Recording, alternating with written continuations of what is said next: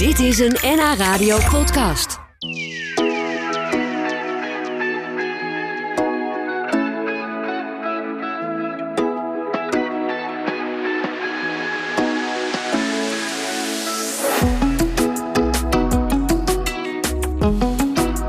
Wat een stem heeft die persoon, die Kian Ducrow. En Arthur van Dijk die dacht al dat ik het over hem had. Ja, Arthur. wel.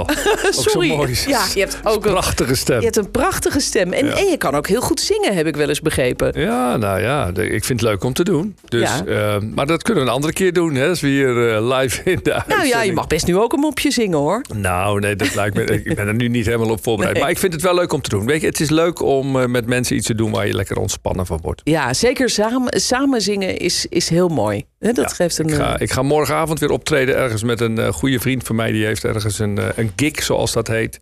Ik ben daar te gast. En wat de gasten nog niet weten, is dat we dan stiekem eh, één nummertje samen zingen. Oh, echt? Ja. En welk nummertje gaat dat worden? Eh, Ze gaat- luisteren toch dat, niet. Het wordt een eh, Frank, eh, Frank Sinatra en dat is de Fly Me to the Moon.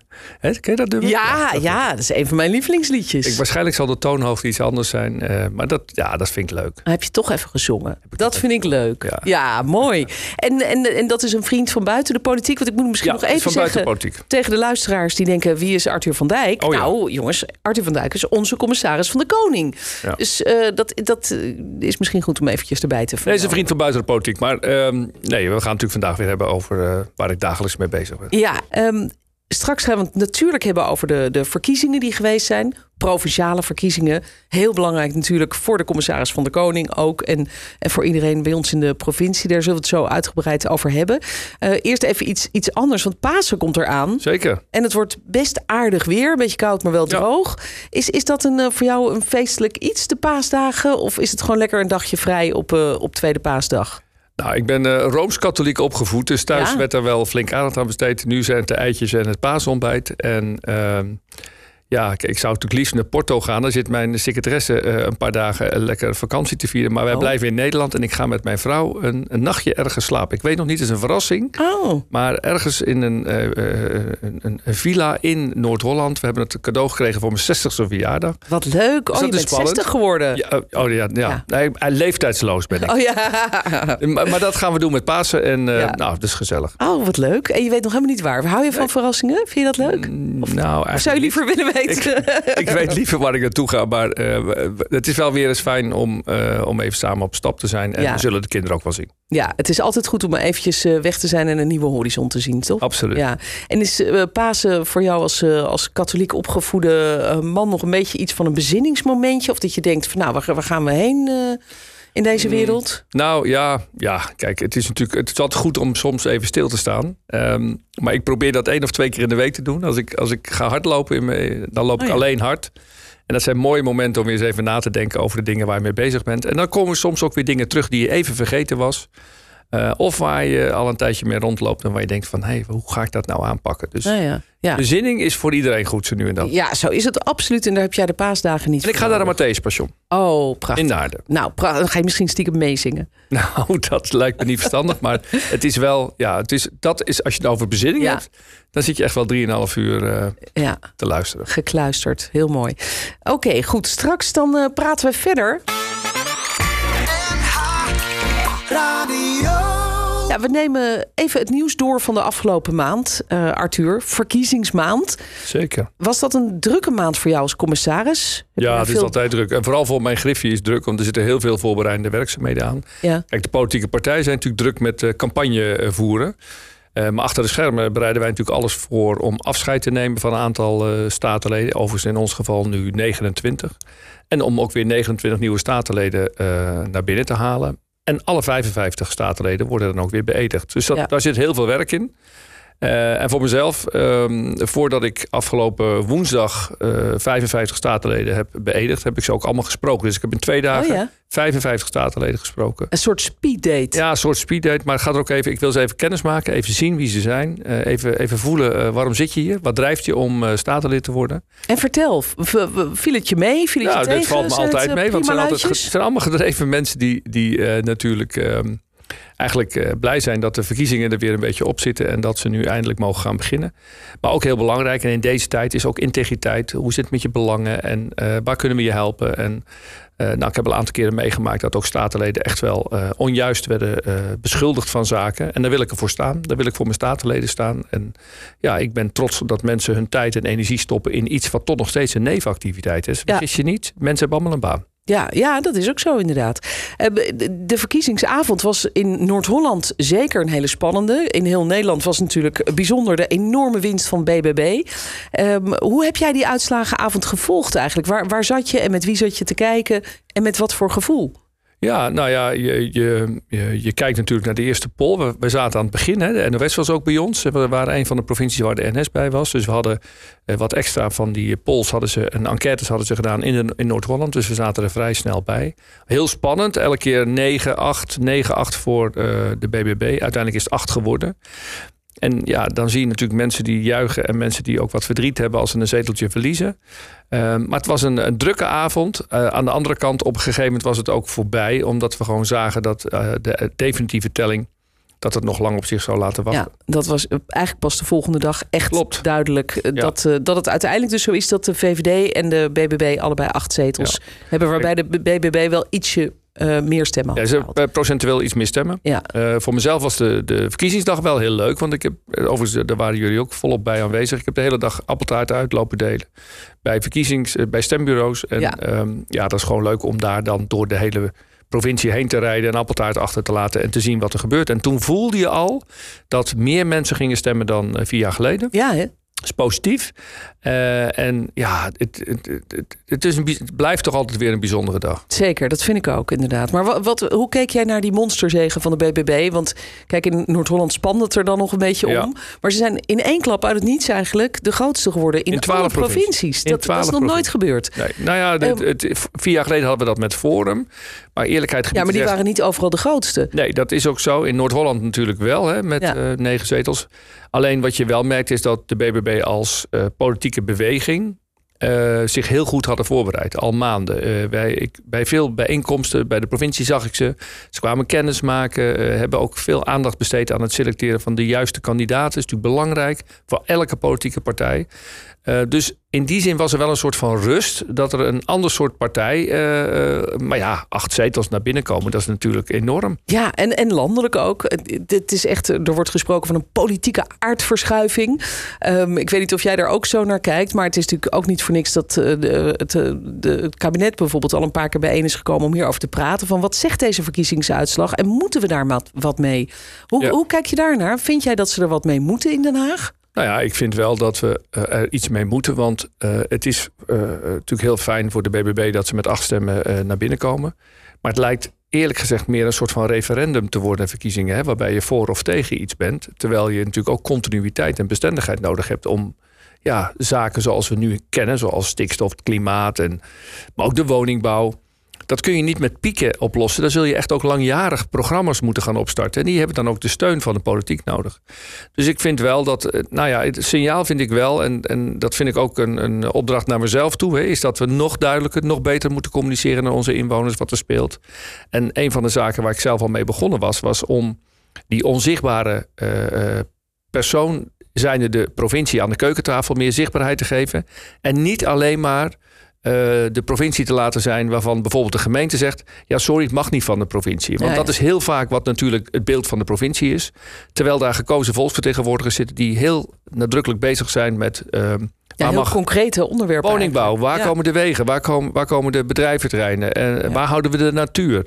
Uh, dus het is heel belangrijk, denk ik, ook als provincie... om daar uh, nog veel meer aandacht aan te gaan schenken. Ja, jij was er al een beetje mee begonnen... want je hebt uh, gesprekken gehad hè, met een heleboel Noord-Hollanders... voor de verkiezingen nog. En dat blijf je ook gewoon nu doen? Ja, ook wij zijn nu weer in voorbereiding om de volgende 55 Noord-Hollanders... dus let op social media.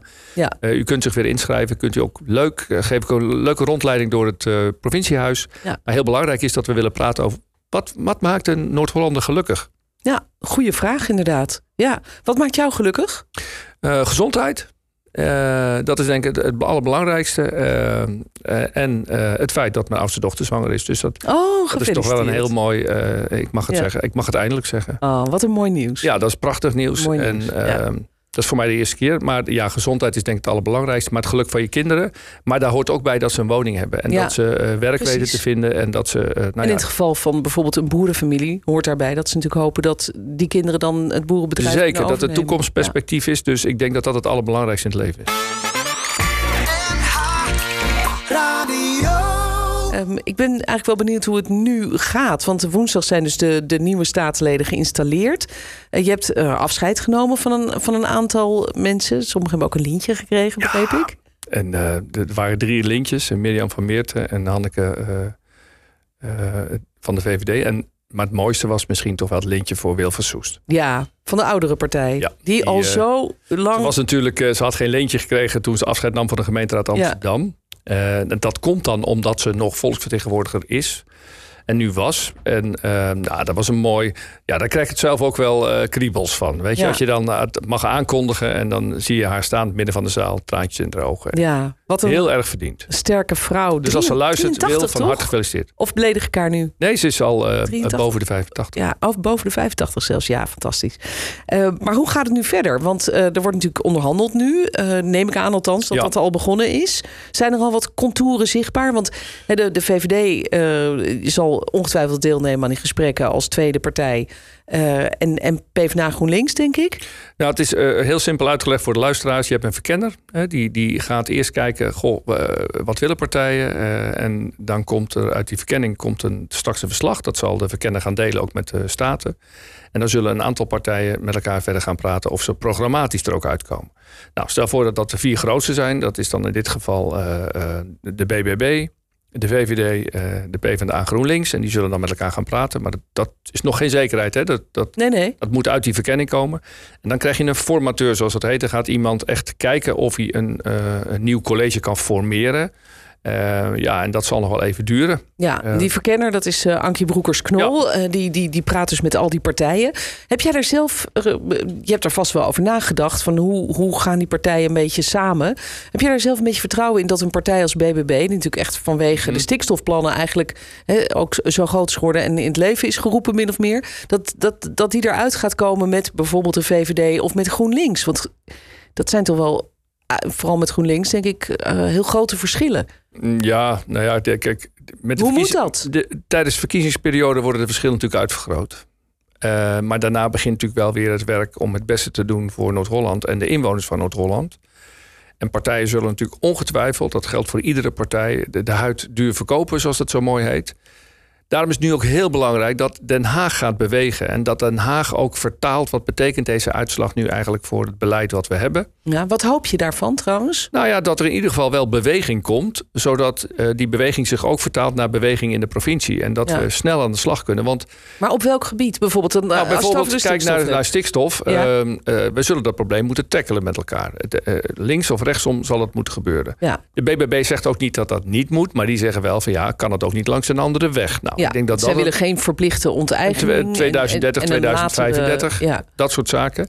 Ehm, maar op dit moment is het zo dat wij ook een aantal boeren hebben in Noord-Holland die vrijwillig uitgekocht willen worden. Maar dat kan niet omdat er nog steeds sprake zou kunnen zijn van staatssteun. Dan kijk naar Europa. Dus er zijn er wel een paar hobbeltjes te nemen die we met elkaar eh, duidelijkheid, eh, die duidelijkheid eh, moeten krijgen.